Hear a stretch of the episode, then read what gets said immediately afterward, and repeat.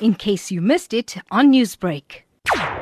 The Msomi family is still in shock following the shooting that left six people dead at their homestead in Mpumalanga Township, west of Durban. Five of the deceased are members of the Msomi family, while the sixth is a neighbor. The youngest victim is said to be an 11 year old girl. Surviving family members say they were watching television when suddenly a group of unknown gunmen opened fire through the windows. Three people including a three year old child, survived the attack.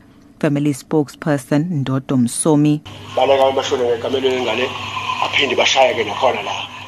They ran to the bedroom and they were hurt even there.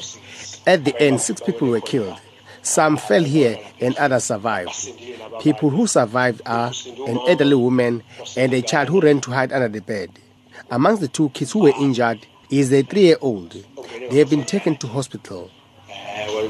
kwasukuthi la ezingane ezimbili zathinteka khona encane nje three years abazukulu kwelaba asesibhedlela njengafika emlenzeni One of the relatives who was the first to arrive on the scene is Majazi Meyiwa, who lives close by. Meyiwa says he heard gunshots which alerted him to check on this family. When I opened the door, everything was on the floor. People were dead. Even the one who survived was still hiding under the bed. I asked what happened in this house. He heard me and asked me to come help him. His father is dead, his brother, sister, and his nephew was visiting. They are all dead.